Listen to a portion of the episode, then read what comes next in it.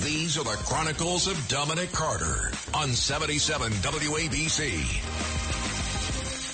The House Ethics Committee has officially opened up an investigation into Congressman George Santos. He's already under the microscope of federal and local prosecutors.